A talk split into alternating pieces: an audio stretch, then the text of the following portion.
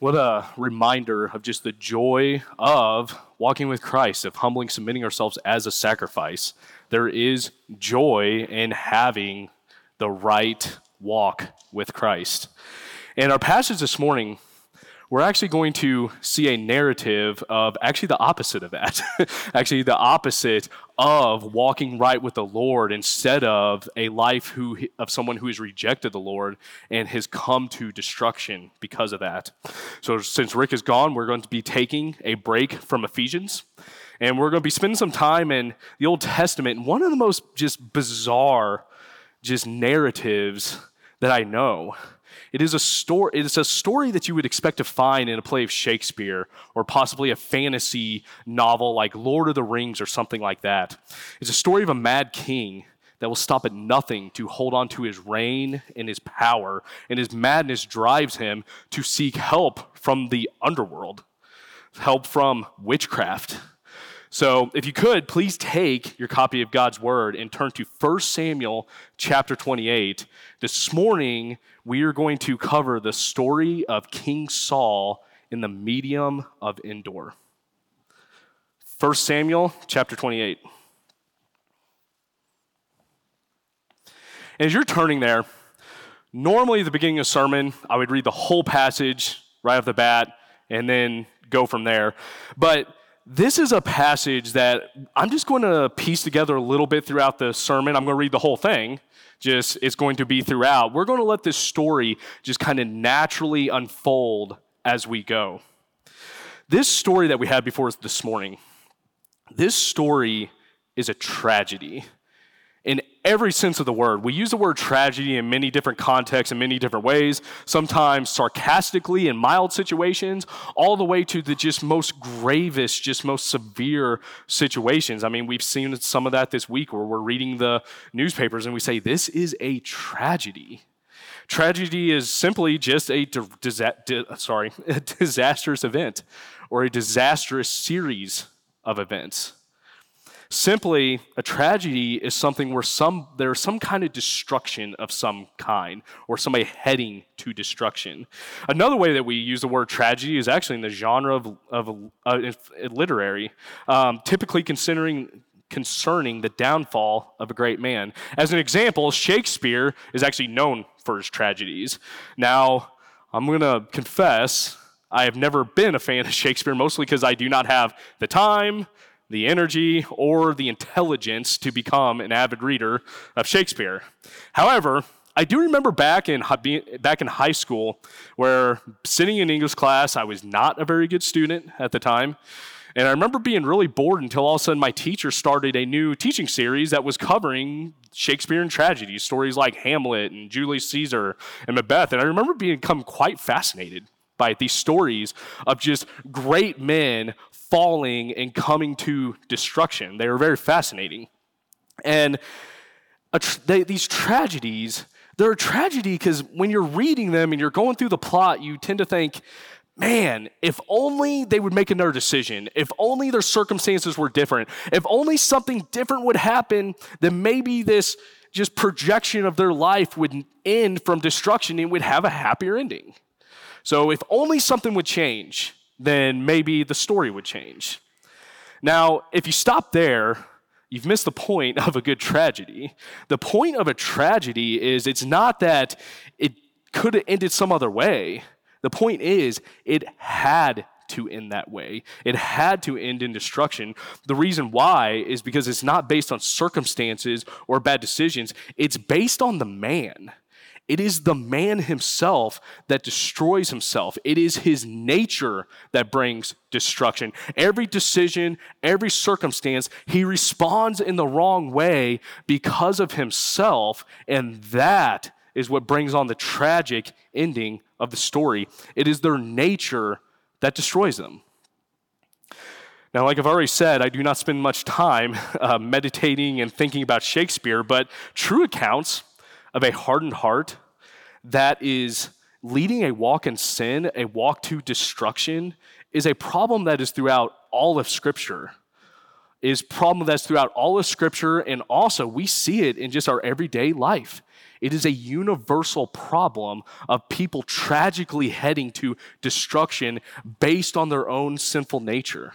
Jeremiah 17 9 states the heart is more deceitful than all else and is desperately sick who can understand it and people were born with sinful hearts that are so deceitful that they are consumed with selfishness and everything but what they should be focused on. They fear everything but God. They worship everything but God. That is the problem that all people are born into. And also, Proverbs chapter 9 10 says that fear of the Lord is the beginning of wisdom. So you have hearts that fear everything but God, and that causes them to lead a life that is unwise. Where, contrast to that, living with fear of the Lord, it, you have wisdom. It's a life where you make decisions based on who God is. And because of that, you live a life that is full of wisdom and you go down the right path.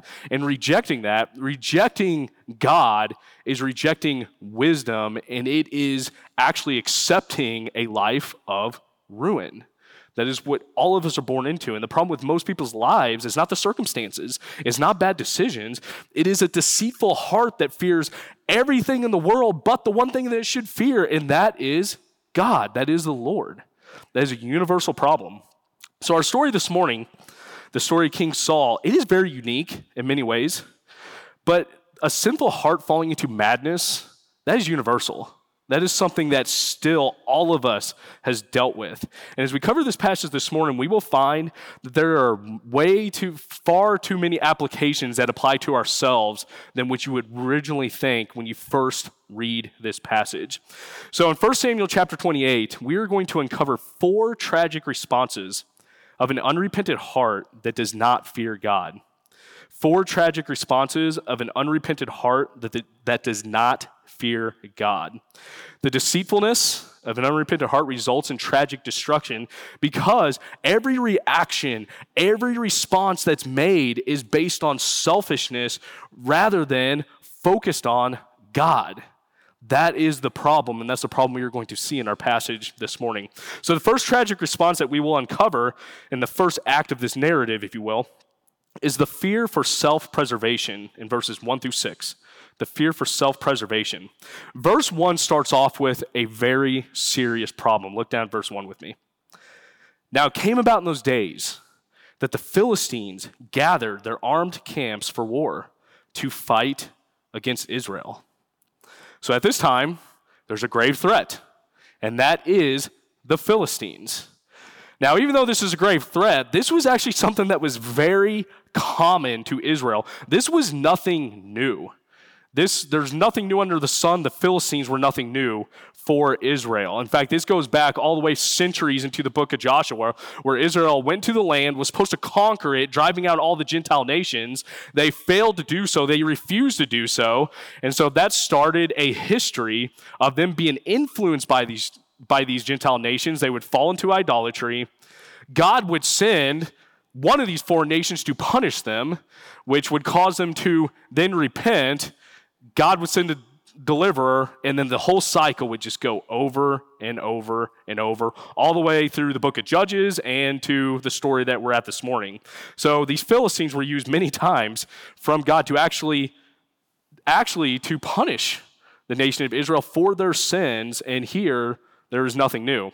Now, at this time, God had previously sent a man to deliver Israel from the oppression of the Philistines. And that man's name was Saul. That's probably not the name you're probably thinking of, but it's true. In chapter 9:16, God told Samuel, the judge at that time, the, the spiritual leader during that time, to anoint Saul as king to actually free the Israelites from oppression of the Philistines. That's what Saul was sent to do. That's what he was supposed to do. But as we know, Saul fell into sin in many different ways, and that sin actually led to him being rejected as king, and Samuel actually was sent from God to reject him and then also anoint David to be the rightful king of Israel. There is so much history that goes into this this story that I wish we had more time to cover. But this is something where you're talking two nations with all this history are clashing. You're talking the there's so many relationships between Samuel, David, Saul that all comes into this story. It's not just a story by itself. It is connected to many things. Now, in this passage alone, in this chapter 28, the author himself gives a little bit of background info to kind of set up the story in verses 1 through 3. And the first scene of this background information is a strange conversation between David and Achish, the king of the city of Gath, one of the major Philistine cities. And yes, this is the David you're thinking of. You're, t- you're talking, this is David, the man who had uh, killed the most famous Philistine during that time, Goliath, and had killed so many other Philistines that people sang songs about him. And here he is with the king of the Philistines. This is a bizarre situation to be in. So this is the conversation they had, they had starting at the end of verse 1. And Achish said to David, Know assuredly that you will go out with me in the camp, you and your men. David said to Achish, Very well. You shall know what your servant can do. So Achish said to David, Very well. I will make you my bodyguard for life. Now, this bizarre conversation actually starts in the beginning of chapter 27, where David is forced to flee to the, to the Philistines. He flees to the Philistines and he's actually given land. Achish gives him the land of Ziklag. And David is almost kind of like a vassal or a knight that is over this property but pays homage to the main lord of the area, which is which is uh, Achish at the time. But more than that, based on this conversation, Achish is actually asking David to become his personal bodyguard. And the original language here in the Hebrew is very ironic. Bodyguard means a guard over my head. So you have the man who was the one who was famous for cutting off the head of Goliath, the most famous Philistine, and now he is the one who looks like his life is leading to being the bodyguard over this king, this Philistine king over Gath, Achish. This is bizarre. This is bizarre a world where everything's backwards. Up is down, left is right, black is white, David's with the Philistines. I mean, this is absolutely insanity to see this happen. How could this happen? This is something you read and you're like, how in the world could this happen? And we're told in chapter 27, it happened, David fled to the Philistines because it was the only safe place from Saul. He was the one who was the, the rightful anointed king of Israel Saul was not happy with that, so he was chasing David through the ends of the earth, seeking his life, so much so, David's final conclusion is I need to go to the Philistines because I know Saul will not go there. That is how you find David with the Philistines. The madness and murderous heart of Saul had driven Israel's greatest warrior to be with the king of the enemy. This is a bizarre situation. Bizarre situation. This is a terrible situation. And so we have that background information before us. And now the next piece, starting in verse 3. Author continues Now Samuel was dead, and all Israel had lamented him and buried him in Ramah, his own city. So Samuel, which the author is talking about, is a colossal figure within this book. He's the one that the book's named after, 1st and 2nd Samuel. He is the last judge of Israel before they had a king. He would have been the spiritual leader of Israel. He was a man chosen by God to lead Israel and also anoint Israel's first king which is Saul. Samuel had a deep, deep history with Saul. He was one who anointed him as king. He was the one who God sent to reject him as king and also tell him that God had chosen another, which is David, who scripture says is a man after God's own heart. There was deep history between Samuel and Saul that leads into this story. And then the last piece of background information that the author gives us is in verse 3. The end of verse 3 says, and Saul had removed from the land those, were, those who were mediums and spiritists. Now, this background information is going to be very, very crucial later on. So, first question is well, who are these people? who are these mediums? Who are these uh, spiritists? Is I love how the King James says wizards. Um, they were people that just, if you piece together through different passages of scripture, they were those who consulted with the dead. Through witchcraft, through demonic practices that was steeped in idolatry. These were people that they they sold their pr- wicked practices of being able to make money off of helping you communicate with the dead. It was just it was practices that was based in witchcraft and just demonic idolatry. These were wicked, wicked people. Now, Saul had removed them from the land because that's what you did as king. It's in the law, it's in Leviticus, it's in Deuteronomy that God said you must remove these people from the land. These people were detestable to the Lord because of their wicked practices. But that's not quite all. That's not quite all. There was another reason why God wanted them gone and did not want his people consulting with these uh, mediums. Isaiah 8 19 sheds some light on this. God is addressing the Israelites for actually the way that they have reached out to these mediums. And this is what Isaiah 8:19 says. When they say to you, consult the mediums and the spiritists who whisper and mutter, should not a people consult their God? Should they consult the dead on behalf of the living? I mean, that's a backwards thing. You have some you have the living God who you can cry out to, pray to, and here the Israelites are their God they have the living God, and yet they're reaching out to people that are trying to consult with the dead. It makes no sense to reject God and, pra- and participate in the practice of these just demonic relationships trying to reach the dead. It makes no sense whatsoever when you have a living God. So that was part of the background information going to the story. So David's with the Philistines. Samuel's dead, and then also you have Saul had removed these wicked people, these mediums from, from the area. So now, starting verse 4, we dive back into our story with this background information before us. Look at verse 4. So the Philistines gathered together and came and camped in Shunem. And Saul gathered all of Israel together, and they camped at Gilboa when Saul saw the camp of the Philistines, and this is the important part, when he saw the camp of the Philistines, he was afraid and his heart trembled greatly. So once again, Saul is in the situation of the threat of the Philistines. And as we know, this is a common threat. This is something that's happened throughout his life. Now, it's so interesting that it was his heart that was trembling in fear. Now, in scripture, the heart is described as the mission control center, if you will, of just everything you are as a human being. So it's everything who Saul was, was trembling in fear before this threat of this foreign invasion, this foreign army, the Philistines. And now it's really interesting when you think of Saul's history.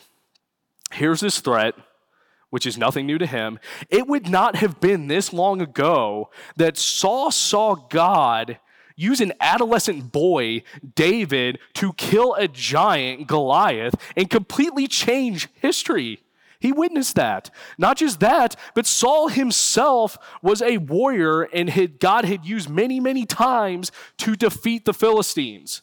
This is in Saul's history. And here you have a man with that history who's seen all these amazing things. And what is he doing? Once again, there's a threat of the Philistines, and he is completely crippled in fear. Completely crippled in fear. And as he should have known, the Philistines were nothing compared to God. And yet, he is crippled in fear. His heart is completely consumed with fear. Now, Saul should would know what to do. At first, he seemingly does the right thing. At verse 6, it says, When Saul inquired for, of the Lord, the Lord did not answer him, either by dreams or by Urim or by the prophets. So Saul inquires of the Lord, but there's a huge problem. The problem is the Lord does not answer. Now, during this time, the Lord communicated in many ways um, to his people, to kings, through dreams, as it says, through Urim, which would have been actually like these stones on the breastplate of the high priest that they would have kind of cast as lots, um, and also, as he says, through the prophets. And through all of these modes, the Lord is silent. And so, this is the part of the story where we find out Saul has a bigger problem than the Philistines. The problem with Saul is his relationship with God. That is the main problem. God's silence is a deafening threat right here. And however, it should have been expected. It should have been expected because Saul knew that at this time that he had been rejected as king and David was the one who was the rightful anointed king of Israel and instead of accepting that truth what did he do? He chased David around the whole territory trying to kill him. He had been rejected as king. He already knew this. This should have been something that he had expected. Samuel had told him that he had been rejected as king. Not only that, but Saul even admits it to David himself. All of you know the story of the cave where, where Saul goes into the cave and David had a chance to kill him, but then doesn't. And then they talk to each other outside, and David is confronting Saul. And this is what Saul says to David He says, Now behold, I know that you will surely be king, and that the kingdom of Israel will be established in your hand. That's something that Saul knew. And then, yet, what did he do? Right back to chasing David. Right back to chasing David, rejecting the word of the Lord, and trying to hold on to his reign through selfish, through selfish means. This problem of God being silent, there was only one game plan. The game plan should have been repent to the Lord and go find David the one who was going to establish the kingdom, the rightful king of Israel. That should have been the game plan to humbly repent and turn from his sin. And yet, what does he do? He doesn't fear the Lord. He does not respond out of fear of the Lord by doing the right thing. Instead, he responds to the Philistines by coming up with another, with another plan. And at this point, there is no other plan. I mean, if God is silent and He's the only one that can deliver you, there is no other plan.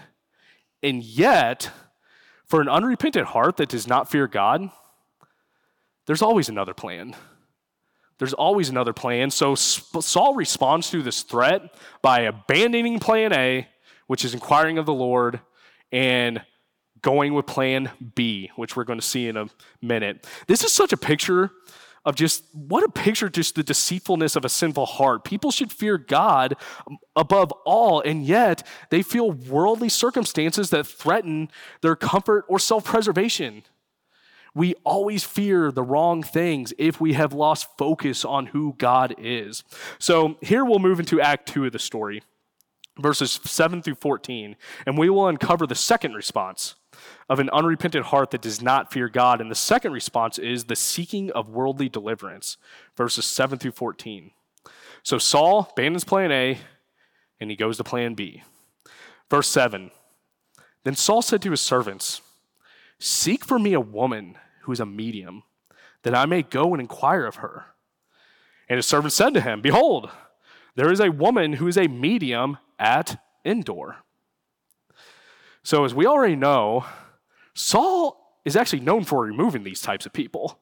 He has expended much energy and much time getting rid of these mediums. And in a stunning act of hypocrisy, instead of acquiring the Lord, what does he do? He goes to these people that he knows is supposed to be removed because of their wickedness.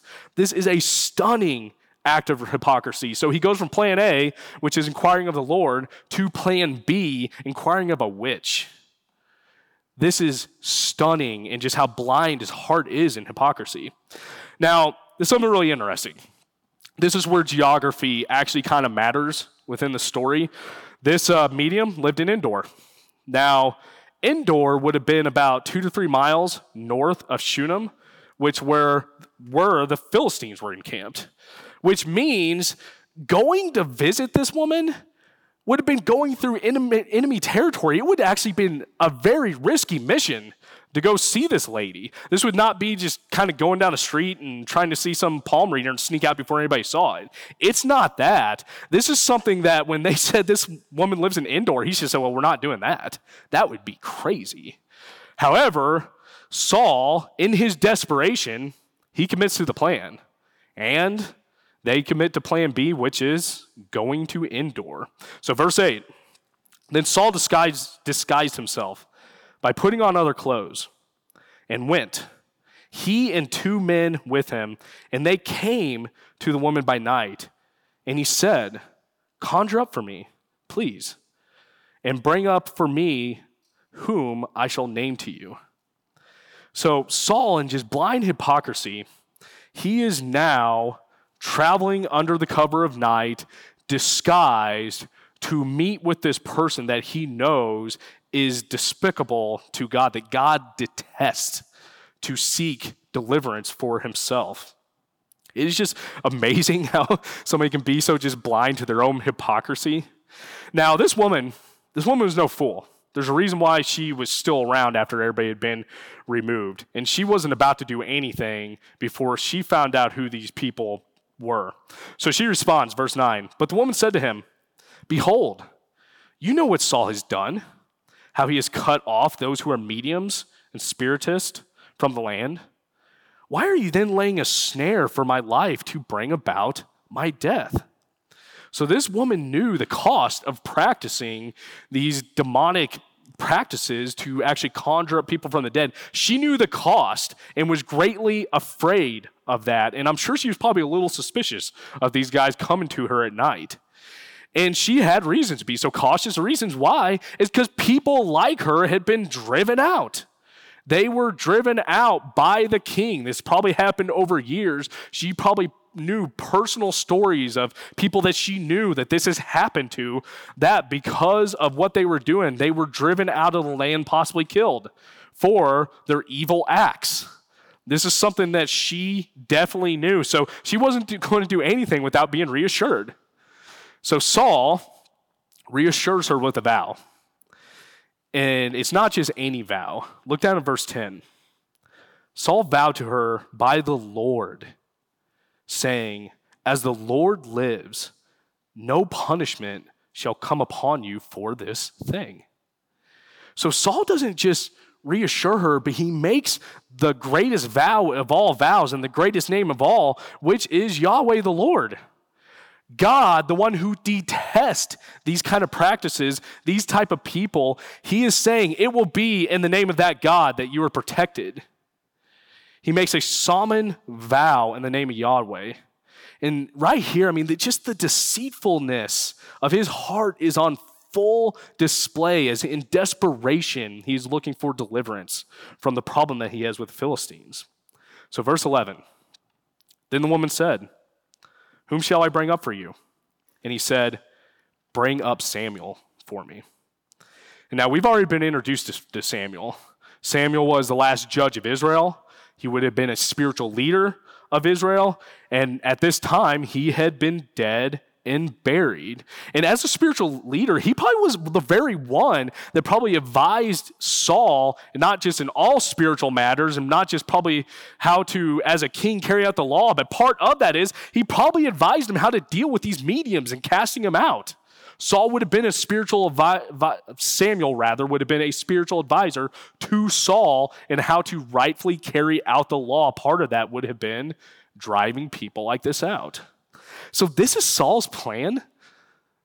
You just have to stop here for a second and just just in amazement that this is Saul's plan to go to this woman and in these wicked practices call up a man of God that spent his entire life doing the Lord's work, this is pure insanity. That this is Saul's plan. And not just that, but it's also insane for Saul to think that it would actually work. That Samuel, a godly man, was going to be brought up by such wicked practices. That this was actually his expectation that this would happen. I mean, this is complete insane plan. And the most craziest thing about it is it works. It works. And obviously, it's not because of the medium's demonic powers or tricks of illusion. However, she did these things, it was because God was going to give Saul what he desired, and Saul was going to get a message from Samuel. This is something God let happen. He gave Saul his desire because God actually has a message for Saul. So, verse 12 When the woman saw Samuel, She cried out with a loud voice, and the woman spoke to Saul, saying, Why have you deceived me? For you are Saul. So Samuel this meeting, she completely loses it. she completely freaks out, and she's completely shocked. And now there's a lot of debate here of why she was shocked, and we don't quite know the answer. There's a lot of mystery here. It could be that she was a complete charlatan and was shocked that this actually worked for the first time. Um, it could have been that she's experienced some kind of demonic interactions before, but thought, well, there's no way that this is going to work with a man of God. And yet, it does. There's a lot of mystery here of why she was shocked. However, with all of that, it's really interesting just by the plain reading of the text. By the plain reading of the text, she doesn't seem to be as necessarily surprised with Samuel, but there's actually something about seeing Samuel that causes her to understand who's with her in the room, which is Saul. She is completely shocked and terrified to learn that the man who has come to her in the cover of night is the man who she's probably feared for years and decades. The king who has completely driven out her kind and punished people like her for her practices. And now, in just her greatest nightmare, come to reality, that man is in her house watching her do the practices in which he has drove people like her out for. I mean, that would have been a pretty sh- great shock to be in that, to realize this man who you have feared for years, he's now in your house watching you do this. However, she had nothing to be feared. She was in no danger. And it was because this king cared more about his self preservation than he cared about God's view of such practices. So she was in no danger. So, verse 13, the king said to her, Do not be afraid, but what do you see? And the woman said to Saul, I see a divine being coming up out of the earth. And he said to her, What is his form? And she said, An old man is coming up, and he is wrapped with a robe. And Saul knew that it was Samuel, and he bowed down with his face to the ground and did homage. So, Saul, this completely insane plan, it works. And he is now in the presence of Samuel, the very man who used to advise Saul during his lifetime, is now going to advise him from the grave. This is a spooky scene. this is a spooky scene. It's night, Saul's with a witch, and now the ghost of Samuel is now present, is now present. This is kind of a spooky scene. And yet, the scariest thing about everything which we're reading right now is actually the hardened heart from Saul that has brought on this series of events. There's nothing more terrifying than seeing a hardened heart seeking fulfillment or deliverance through anything outside the sovereign God and thinking that's actually going to work, that that's actually going to be something that's going to give deliverance. And what's even more terrifying is for somebody with a sinful, hardened heart going headlong into destruction, and God gives them what they want. That God actually lets it happen. There is no correction, there is no stopping actually gives that person what they want. And that's what's happening with Saul right now. This is terrifying. There's nothing more terrifying than a hardened, than a hardened heart, an unrepentant heart, heading headlong into sin and left unchecked. That is somebody who is heading for destruction. And this leads to the third response of an unrepentant heart that does not fear God, and that is in verses 15 through 19, the shock of self inflicted ruin the shock of self inflicted ruin. So Saul is now having a reunion with Samuel, a man that he knew, the man that actually had used, God had used him to anoint him as king, reject him as king. He's now having a conversation with him. Verse 15 Then Samuel said to Saul, Why have you disturbed me by bringing me up?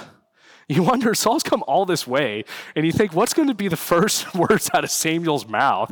And it's words of irritation. He says, Why have you disturbed me by bringing me up? I mean, that was probably not what Saul was hoping to hear. It's just Samuel just kind of, really kind of mad and chiding him. So it's almost comical if it wasn't such a grave situation. So Saul brushes that off and he tells Samuel why he has been disturbed. And once again, it's because he fears the Philistines. And Saul answered, I am greatly distressed, for the Philistines are waging war against me. And God has departed from me and no longer answers me, either by prophets or by dreams. Therefore, I have called you that you may make known to me what I should do. And here's where you have to stop. You have to stop for a second and you have to think what did Saul think was going to happen now? What was Samuel going to say? Uh, you almost have to think that, that Saul thought that Samuel was just going to be kind of some genie in a lamp that all of a sudden is going to pop up and solve all his problems. But the problem is, he's not talking to some mystical, mystical apparition. He's actually talking to Samuel. And he must have expected that Samuel was going to give him something that was some words of wisdom that was going to deliver him, or just magically somehow fix his problem. But in complete contrast to that, instead, Samuel actually just reminds Saul of something he should have already known. Look at verse 16. Samuel said, Why then do you ask of me, since the Lord has departed from you and has become your adversary? The Lord has done accordingly as he spoke through me, for the Lord has torn the kingdom out of your hand and has given it to your neighbor, to David. As you did not obey the Lord and did not execute his fierce wrath on Amalek, so the Lord has done this thing to you this day. So Samuel does not give Saul any new revelation, but actually things that he has already told him during his life. And that is Saul had disobeyed God and God had removed him as king. So here, here he is reminded his problem is not with the Philistines. Saul's problem is with God. It is God that is his adversary. It is God that is his enemy, which is a worse problem than the Philistines. This is the gravest of problems. So Samuel just reminds Saul of what he already knows. And now, Saul sinned against God in many ways. Now, the thing that he did right before he was rejected was going back earlier in chapter 15, God had sent him to destroy the city of Amalek, the Amalekite city, because of their great wickedness. And if you remember the story, Saul was supposed to go in and he was supposed to destroy everything. Everything, including even the livestock, he was supposed to destroy. And yet, he did not listen to God. He did go in, he did fight, he destroyed a lot of things, but he allowed some of the people to keep some of the best livestock. He did not obey the Lord. And now, a highlight that I just want to kind of take from that story is this. Once Samuel confronted Saul for his wickedness and not obeying the Lord and caring about carrying out all the Lord's commands, in 1 Samuel 15 25, 24 rather, this is Saul's response to him. He says, I have sinned. I have indeed transgressed the command of the Lord and your words because I feared people and listened to their voice. So, Saul, back when this happened, he had let the people keep some of the choicest livestock. And it was not because he feared the Lord, not because he thought it'd be great to have these animals. It was because he feared people. He was a man pleaser. He was the one that people were coming to him saying, let's keep this stuff. He's all right, all right, just make whatever do to make you happy. He feared people more than he did obeying the Lord and his commands. And here, now we get to this story and we see nothing has changed. Here Samuel, Samuel is telling Saul, This is what you did. This is the reason why the Lord rejected you. And here Saul is, there has not been anything that has changed. He still fears men more than he fears God. There's been no repentance in, in his life. So Samuel reminds him of Samuel reminds Saul of something he already knew, but he doesn't stop there. Now he gives him further revelation of something that Saul does not know. Look down at verse 19. He says, Moreover, the Lord will also give over Israel along with you into the hands of the Philistines. Therefore, tomorrow you and your sons will be with me. And indeed, the Lord will give over the army of Israel into the hands of the Philistines. So, what is this new revelation that Samuel gives Saul? Israel is going to fall to the enemy. And not just that, but he also says, Samuel, being dead, says, Tomorrow you and your sons will be with me, which is terrifying th- words to hear from a dead man. Now, this is not like Jesus telling the thief on the cross, Tonight you're going to be with me in paradise. Now, I truly believe, just by what we know about the afterlife through scripture, that yes, Samuel was in heaven, a God fearing man. He was with God. He's not using the, the term afterlife in those sense, it's more of the Old Testament sense of Sheol, which would have been a broader description of just the grave in general. Samuel is telling Saul that he is going to the grave, him and his sons, which is the opposite of what Saul wanted to hear. He wanted deliverance and yet this is the news he gets. First Chronicles actually is kind of helpful in this story. First Chronicles account of just kind of giving a summary of Saul going to uh, this medium. And in First Chronicles 10:13 says this. So Saul died for his trespass which he committed against the Lord because of the word of the Lord which he did not keep. And also because he asked counsel of a medium making inquiry of it. So, this trip to Endor, which Saul just made, had terrible consequences. In some ways, this sealed Saul's fate, this life he had been living in unrepentant sin to the Lord. It was this final act of wickedness, final act of hypocrisy, in which God said, That's enough. And because of that, this is what actually brought on his death. And Saul's reaction is the way he should react. He re- reacts with shock and terror. As it says, then Saul immediately fell full length upon the ground and was very afraid because of the words of Samuel. Also, there was no strength in him, for he had eaten no food either day or night. He's completely shocked by this. A man who should have understood the Lord, understood his sin, goes headlong into sin. What else does he expect but to actually be punished for the consequences of that sin, and yet he's completely shocked. Because does a sinful heart ever discern the dangers of sin? If that was true, we would never sin, right? I mean, I've heard it said many times, even from our pastor, sin makes you stupid we sin and think that we are not going to actually feel the consequences of that sin. And people are always shocked when all of a sudden their lives are completely destroyed by how they have sinned against God. It's not, it's not that they look at their sin and think, well, yeah, I deserve that. No, it's complete shock. And that's what happens with Saul here. He responds in shock and terror because of this news that Samuel has given him. He thought he was going to get deliverance. He thought he was going to get to go to Samuel, and somehow Samuel was going to deliver him. And yet, what does he do? He actually gives him the shocking news of his destruction instead. This has not been a profitable trip to Endor by no means. And this leads to the fourth response of an unrepentant heart in verses 21 through 25, and that is the acceptance of hopeless comfort.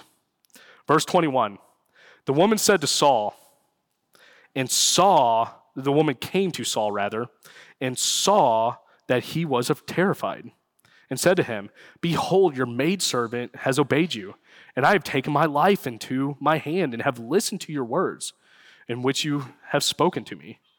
So now also, please listen to the voice of your maidservant, and let me set a piece of bread before you that you may eat and have strength when you go on your way. Notice that she calls herself his maidservant. I mean, this woman has gone to a fugitive, and now, now she personally knows, knows the king, right?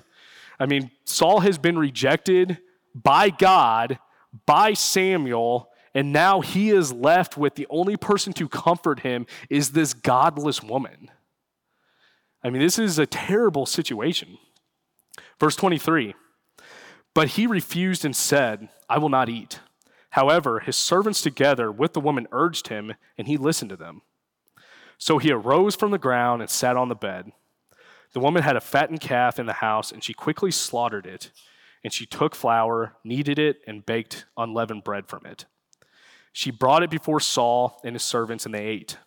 Then they arose and went away that night. The ending of this story is very, it seems very anticlimactic. It's just kind of like, oh, well, that's that's the end. And yet, it's what doesn't happen here seems to be the most profound part of the story after this news that Samuel has given Saul, you think Saul would have spent every last moment of his life, every last breath in his lungs, cr- spending all night crying out re- for repentance to God, ripping his clothes, sackcloth and ashes, just maybe God will change his mind. I mean, scripture reveals God is a God of loving kindness, which Saul knew even though, even though if it, God wouldn't change his mind, you think he would at least tried, just based on what he knows about God and his loving kindness. Instead of doing that, instead of spending every last moment crying out for forgiveness, he just simply eats a steak and leaves. It's so anticlimactic, but in some ways, it's so profound that him just accepting just his fate, accepting this hopeless comfort from this lady, he's just going to eat and move on because tomorrow he's going to die. He is just so accepting of it. Instead of crying out for forgiveness, he just accepts his fate and he moves on. And you almost have to wonder here. We don't know, but you almost have to wonder if he was already working on plan C. That he'll just do it himself. I mean, he's a commander over an army, he's had countless victories. Maybe he'll just be able to work things out. We, we don't know. We don't know, but we do know the end of the story. The end of the story is the next day, Saul is overrun by archers. And in fear of being tortured by the Philistines, he takes his own life. And the Philistines find him the next day. They mutilate his body. They hang him on a bridge for the world to witness the end of Israel's first king. This is a dark story. this is a dark story. This story is a tragedy, a complete tragedy.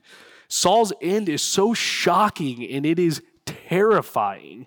A man who was anointed by God had the spiritual counsel of a man like Samuel and yet fell into sin and then remained unrepentant that brought this kind of destruction upon him. The most terrifying part of this story is how someone can be brought to such insanity by the deceitfulness of their heart. That is the terrifying part of this story. This is a unique story. It's a unique story in so many ways, but the tra- tragic implications of a sinful heart blind to the consequences of sin, heading to destruction, that is universal. That is a universal problem. It is natural for sinners to fear, fear worldly threats more than God, to turn to worldly resources for deliverance rather than seeking the Lord. It is natural for a sinful heart to, instead of crying out for forgiveness, just in shock of the consequences of sin, just accept worldly comforts and move on. It is natural for a sinful heart to respond that way. And here's where we need to examine ourselves. Here's where we need to examine ourselves. Do we fear sinning against a holy God more than we fear and are consumed with just the temporary troubles of this world? Do we fear the temporary problems of life more than we fear sinning against a holy God? Left to ourselves, there's only one ending of the story, and, let, and that is tragedy. Left to ourselves and our own sinful nature, that only has a tragic ending. And yet, it doesn't have to be that way. It doesn't have to be that way. If we look at the story of Saul, it's a pretty hopeless story. But here's where we need to look to another king. As we know, God is a God who keeps promises, and He had promised that there was going to be a king, not from the line of Saul, but the line of David, who would be the king who reigns in righteousness. And we know that God has kept that promise, and that king is the Lord Jesus Christ that has already come to earth. He has lived perfectly, the only perfect man to ever lived, and he died on a cross to take the sins away for those who would put their faith in him in him alone and repent of their sins. And the good news is he's coming back. He's coming back and he's going to rule from the throne of David. And through faith in him and him alone, there's salvation. And Christians are given a new heart and a new mind that is awakened to spiritual truth of God. And now, as Christians, God dwells within us and directs us. And the story of a Christian is anything but a tragedy, but it is one of forgiveness, grace, and redemption. That is the story of a Christian. And for you, for those of you who do not know the Lord or have lots of questions, I would beg you now is the time to trust Him for salvation, to turn from selfishness and repent. There is a holy God who has offered salvation through His Son. That is the good news. And to reject that would be madness to reject such a salvation. So if you have any questions, of the gospel or what it means to be a Christian, please come up afterwards and please talk to one of our elders here in the prayer room. We would love to talk to you about that. Now, as for Christians, we should look at this story and we need to be reminded of what God has done for us. He has been he has pulled us from the tragedy of destruction to reconciliation in a renewed relationship with him.